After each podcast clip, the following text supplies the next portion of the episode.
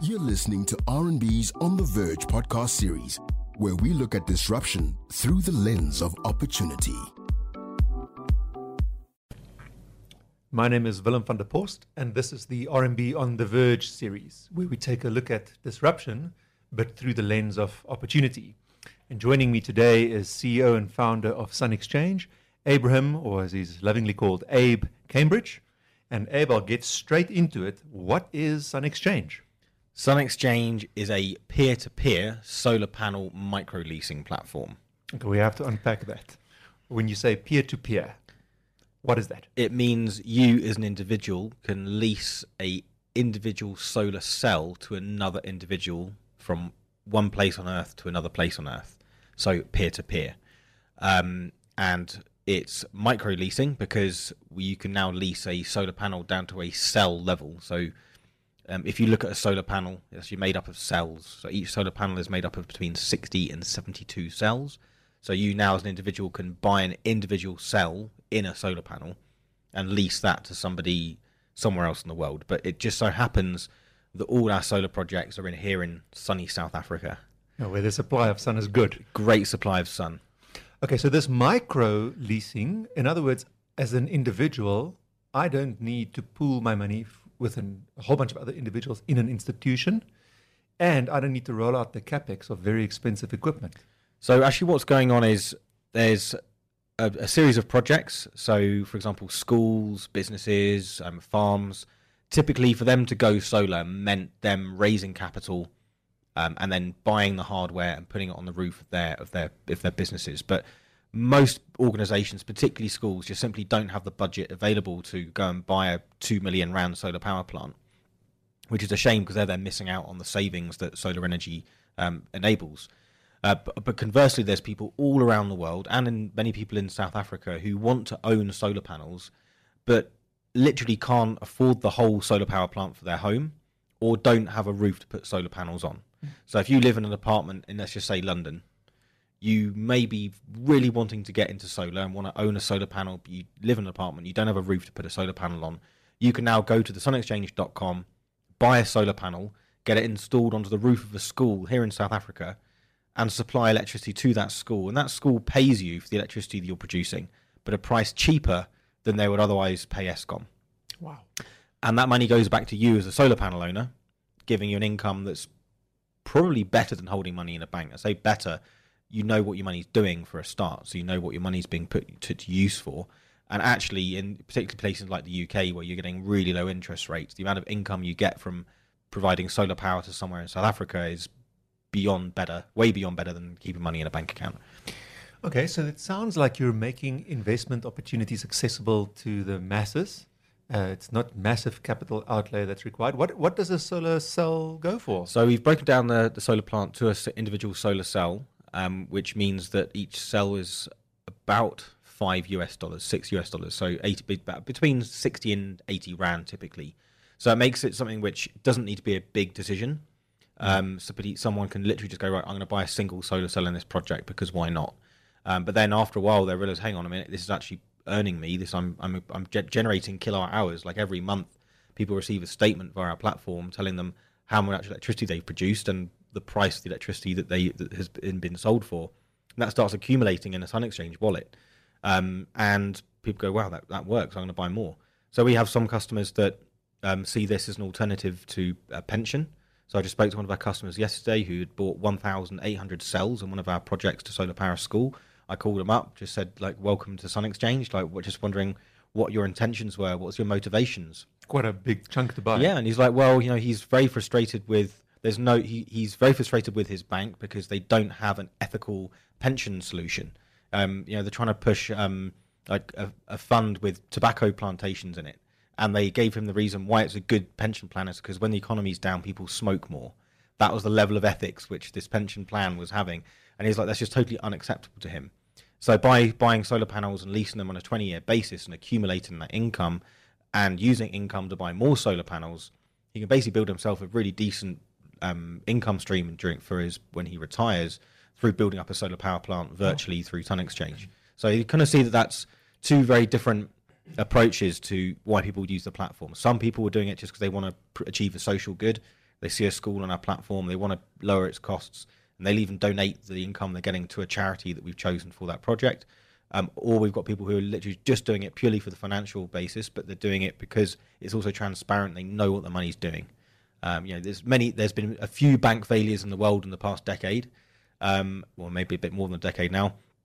But typically, especially with like younger millennials and like the next, like the generation Zs, they don't want money in banks.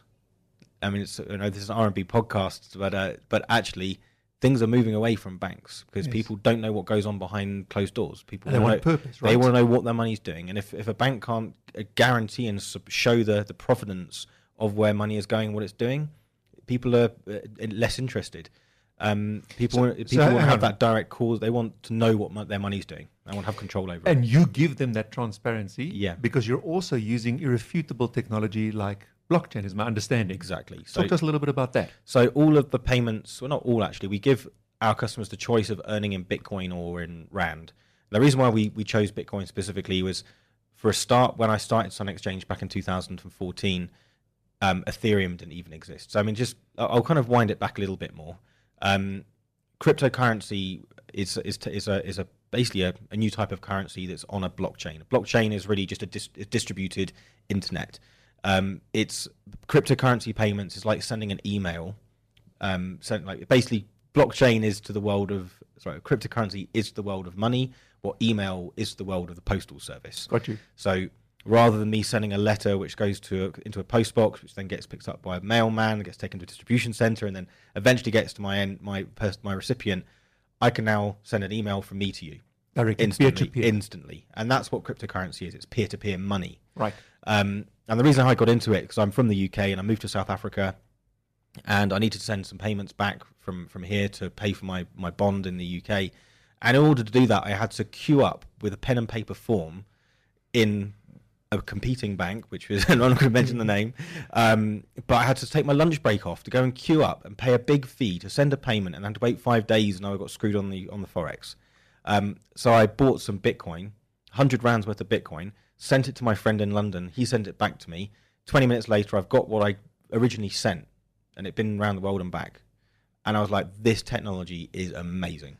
this is going to transform money. Yes. Um, and the penny dropped. I was at a friend's braai, and I said to my, my friend, I said, look, there's got to be a business model somewhere in in in solar panel like crowdsourcing with Bitcoin. I don't know what it is, but I just know there's a business in there somewhere. Um, so I this is back in 2014. So I um, spent a year and a half developing the idea. Went through the Microsoft BizSpark program. They gave me some mentorship and some support, some uh, sort of legal services and some accounting uh, services to help me get the business started and formulate and crystallize the idea. And I launched the Sun Exchange on Indiegogo to raise some money uh, back in 2015. Just for people that don't know, what is Indiegogo? Indiegogo is a crowdfunding platform where if you have a business idea or a product you want to launch, which is probably a bit too left field for a conventional bank to invest into, um, you can basically go to the general public. And if the general public like your idea, well, they'll, they'll basically give you money in return for that product or better access to that service when it launches. Got you. So we had about 160 people around the world that, that saw the Sun Exchange pitch on Indiegogo, and I raised about 25,000 US dollars in 25 days, which was beyond 150% of what I wanted to, to start the company. Um, and that level of money, living in South Africa, you know, living a, a mod, very modest lifestyle, was enough to get the, the business started Amazing. um, and did our first project um, back in March 2016, which was to solar power the Stellenbosch Waldorf School, um, which was the the first time in the world that cryptocurrency had been used to solar power a school, um, or solar power anything, in fact, um, and also was the first time that a solar plant had been crowdsourced in this country. And off the back of that, I went to Silicon Valley and then raised some angel investment. Wow. What a journey. okay, so hang on. Let's unpack Hmm. the Sun Exchange then. It is a marketplace by the sound of it. Yeah. Where you allow microfinanciers in their private capacity to invest into enterprise level solar projects. It's com- yeah, commercial grade solar projects. Where do you get them? They come to us or we find them um, or we have so basically as a marketplace we don't actually ever touch the solar panels. You're not in solar per se. no we in the we, funding we, we, we literally connect people that want to own solar panels to people that want to use solar panels to people that install solar panels. Right. we bring the three parties together. So you have a solar installation company that has a client a potential client let's say a school um, who really wants to go solar, and that solar installation company really wants to get paid to install their solar power plant. Because the school doesn't have any money, the project just gets shelved. Nothing happens to it. So now Sun Exchange comes along, and we go, look, we've got thousands of people around the world that want to own the solar panels powering this school. So we're going to sell the solar panels to these guys through our website, and then we can then install the system on the school for absolutely for free at no cost. And the solar installer that bought us that project gets to install it. So we're a market maker. Okay, and so the benefit for the school then is a lower cost of electricity because they're utilizing the solar as opposed to whatever utility used to provide. And that utility typically sitting on dirty technology like coal or Exactly. So something um, that you burn. So a, a recent project on our platform right now. Um, in fact, we've got two schools uh, for sale, solar panels to power two schools right now on the platform, and um, those schools are currently paying one rand sixty six per kilowatt hour to the city of Cape Town. Okay, just quickly pause there. You Yeah. have to just unpack for us here. So a kilowatt hour is like a unit of measurement. That is the unit of electricity. So when you pay, this is actually a, a major issue. Actually, is energy literacy. Yes. People not even knowing what an, a unit of energy is and how hard it is to create a unit of energy. So people are paying an electricity bill once a once a month or once a quarter without even really acknowledging what the units are or what they mean.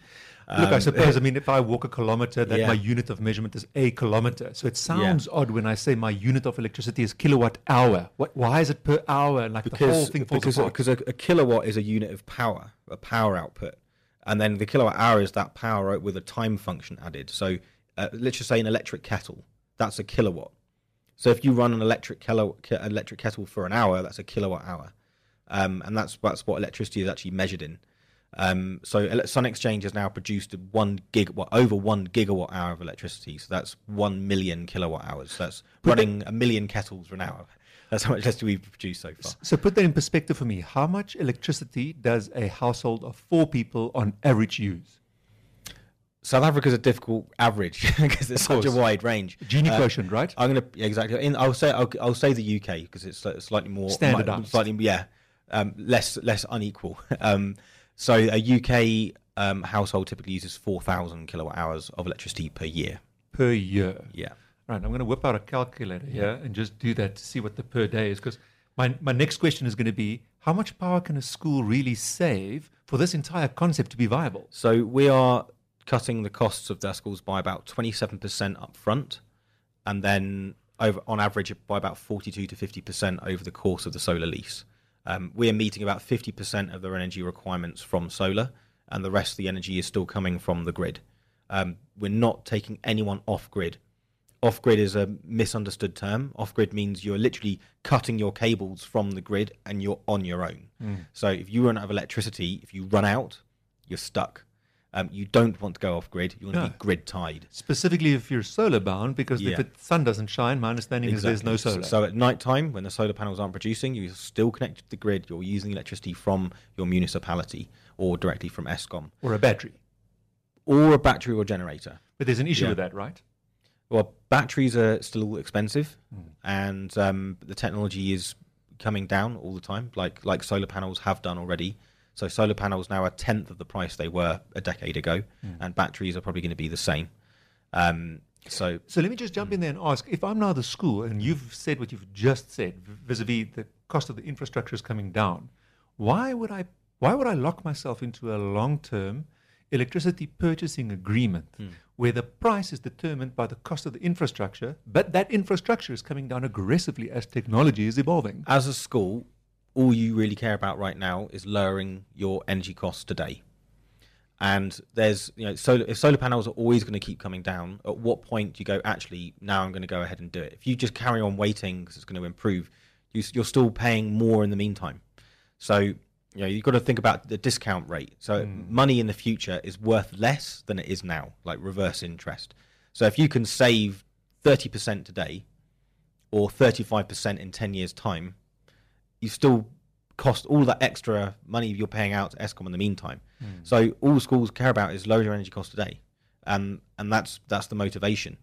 So and I think there's also this this there's also misconception that as solar panel prices come down, which they are, all the rest of the material costs of a solar power plant are actually going up. So don't forget the solar panel is only one part of the solar plant. You've got labour, you've got copper, semiconductors, hardware, legal costs, survey costs. All those costs are going the in the upwards direction. It's only the solar cells themselves that the prices are coming down. So, waiting for some radical breakthrough technology is kind of just like waiting for the, the tooth fairy to come. You know, it's uh, you know, it's you're just waiting for an imaginary future when you can immediately get benefit today. I got you. It's the age-old conundrum of um, I, I want a bigger hard drive, but right now, you know, I can get a terabyte at Rand X. If I wait another six months, I can get a two terabyte at Rand X. But it's like And you're gonna wait forever. It's like, well, I'm not going to buy a smartphone because you know the, the the iPhone 11 is now with three lenses. But if I wait another five years, I'm going to get an iPhone with ten lenses on. Um, but you're not going to have an iPhone in the meantime, so you're going to carry on using a feature phone. It's like it's you know, it's uh, it's it's a, but it's even kind of more even more tangible than that because it's like, look, you can immediately save money now, Correct. and and, and it's So let's just circle back. You spoke about getting cut off the grid, and I've heard this term grid defection. And in my in like the way that I understand it is that if you have fewer consumers buying from the utility, the utility still has its overhead cost, which means that the price per electricity unit actually goes up the more people that cut Yeah. themselves off. Yeah, it's called the utility death spiral. It's a real thing, and unfortunately, it's inevitable. There is actually n- there's no way around it because otherwise you're forcing people to buy more expensive energy from a dirty source. So coal power is more expensive than solar energy Already al- today? already today. I mean, we're supplying. It's possible to generate a unit of electricity from solar at a quarter of the price of coal. What? Yeah. So in, in Abu Dhabi right now, they've built a gigawatt solar plant, and it's one and a half US cents per kilowatt hour. So then So- why haven't we made the transition yet? That is the the uh, the the main question, isn't it? Uh, then there's a lot of um, sort of legacy power plants running, and um, that very very old technology, Victorian age technology. Um, there's supply chains involved. They've got long 40 year contracts in place to supply coal mines. Uh, sorry, coal mines to supply power stations.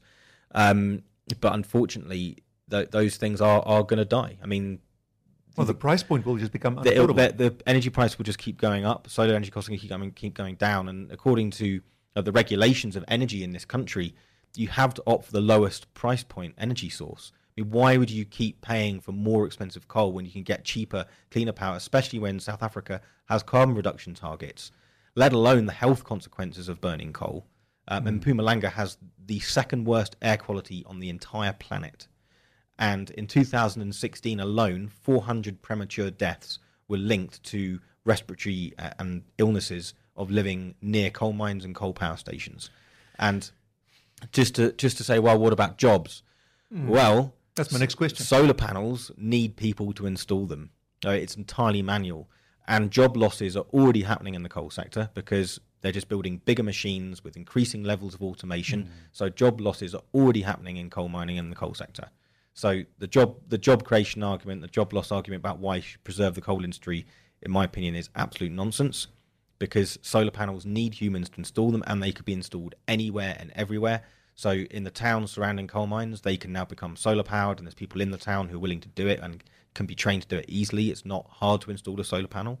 Are those jo- are those jobs sustainable? I mean, it, I've put the panel up and now it's up. Yeah, So unless there are more people buying panels, my job stops. So the feasibility you could install, and you can about if you get a gigawatt of solar panels installed a year, you're going to be creating twenty five thousand jobs a year, and that's just for one gigawatt. Obviously, you want to install a faster rate than that, then um, numbers then job numbers. But the I mean, the target for this country is twenty five gigawatts of PV. What So- target? What are you talking about? There's a target of twenty five gigawatts of solar PV um, to be installed in this country. Like a governmental Yeah, mandate. a government target. So installing at one gigawatt a year, that's 25,000 jobs. But if you want to accelerate that, so to say two, you get 50,000 jobs and so on and so forth. But of course, solar panels only have a 25 year lifespan. So by the time you've installed your 25 gigawatts, you've got to start again. So it becomes an ongoing thing. And solar panels do need cleaning. Mm. So there's other jobs Yeah, other than exactly. installation So that there is- exactly. So there is sort of low skilled maintenance jobs to keep them, the systems running in, in peak order. Um, and then, of course, things need replacing sometimes. There's lightning strikes, there's um, you know, hailstorms, like things do need doing to them.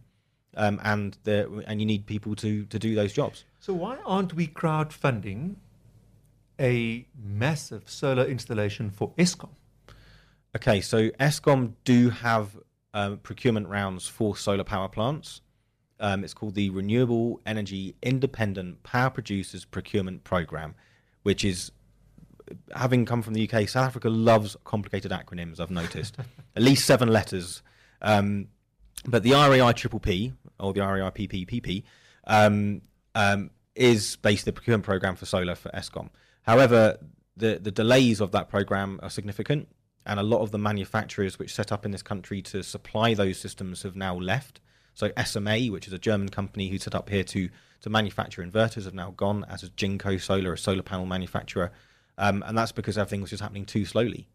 Um, and I, I, mean, ultimately, Eskom, if the writing is on the wall, it's going to be unbundled. Uh, who you who's your counterparty? If you're entering into a 25-year power purchase agreement with Eskom, and Eskom's not going to be around in five years' time, who are you actually selling power to? Mm. So the the whole kind of principle of selling electricity to a centralized energy provider, that's an archaic model. Got to go um, decentralized you, so I mean, Western Cape, um, all the provinces can now should be able to purchase power from whoever they want to. So you and I could set up a plant and sell to the municipality. You, you absolutely could if you, if if it's if it's um, liberalised like that. So Western Cape is now opening up to IPPs, so independent power producers. So they don't just have to buy from Eskom anymore. At least I believe I, I was re- I'm a member of a WhatsApp group where this news was posted. I haven't done my fact checking yet, sure, but sure. there's just just assume that as an example. If Western Cape were to be able to do that, um, then they would be able to buy electricity from the cheapest energy source, which right now is solar and will continue to be so. Now, what about safety and regulation? I mean, surely uh, I, I just can't get myself a whole bunch of solar panels, set up shop in some sunny part, and then sell to the Western Cape municipality. There's licensing, surely, and regulation about what it takes to be an IPP. Um, so, pre- predominantly in, in that in order to become an independent power producer, you need to have a generation license, but then there have been exemptions. So um, if you're producing less than 10 megawatts, you're, you don't need to have a generation license. And then you've got what's called embedded generation. And when you're providing electricity behind the meter, you're not even classified as a generator anymore because all the regulations have been written assuming you're supplying electricity to the grid itself, which is then bought by consumers. But if you're not using the grid, you're not a generator. So the solar power plants that we produce are behind the customer side of the meter. It's actually classified as a as like an energy efficiency measure. Oh wow! So you don't even need to be able to. You don't need to have to pump electricity back to the grid at all. Um, it's only in certain municipalities where you can sell surplus power to the grid, where there is that kind of bi-directional metering. But most of our systems are all self-consumption, 100% self-use solar power behind the meter. So it's not even a generator, really. It's an energy um, usage reduction measure. It seems to me like we're on the brink of a major opportunity for a variety of entrepreneurs to participate in something that societally makes a hell of a lot of I, sense. I, I, think that if if all the stops are pulled out, this whole country could be solar powered in ten years. Literally, that is literally. a very aggressive time frame. And, and it's but it's but if you look at the global trends, it's entirely possible because the solar industry really started only ten years ago. Started in Germany ten years ago when solar panels were 10, 20 times the price they are now, in fact. And um, so you've got all of that, all the skill set, all the expertise, all the manufacturing. You know, solar panels have become commoditized. This it's now so cheap, and the, the ways of installing them have been perfected. So South Africa can, can harness and take a, advantage of that right now and get the country solar powered. And what will happen is the coal power stations will have to be shut down which if, job losses job losses but given the you know the, the health issues of people living around them and the job losses, but retraining. Mm, big um, opportunity. I mean, the, don't forget that jobs in coal mines are dangerous. You know, they're inhaling um, particles into their lungs. There's machinery driving around. Um, you can have land collapses. Um, and right now, solar solar installing is safe. It's clean. And it, South Africa has an abundance of sunlight. And solar panel is it's it's labor intensive you know, you have to have it's people carrying solar panels, people drilling solar panels down. It's not really complicated. It just needs somebody to show someone how it's done, and it can be replicated. And those jobs will be all over the country, not just around the coalfields and Mpumalanga. Solar panels, wherever there is a roof, someone can get paid to install a solar panel onto it, and will get paid to put a solar panel onto it. Amazing. Abe, thanks so much for joining me today. What a wonderful conversation. Best of luck with the Thank Sun you. Exchange endeavor. And we hope to have you back when we talk about purpose-driven organizations. No problem. Thank you. Thank you for having me. You've been listening to RMB's On the Verge podcast series. For more solutionist thinking, visit the RMB website.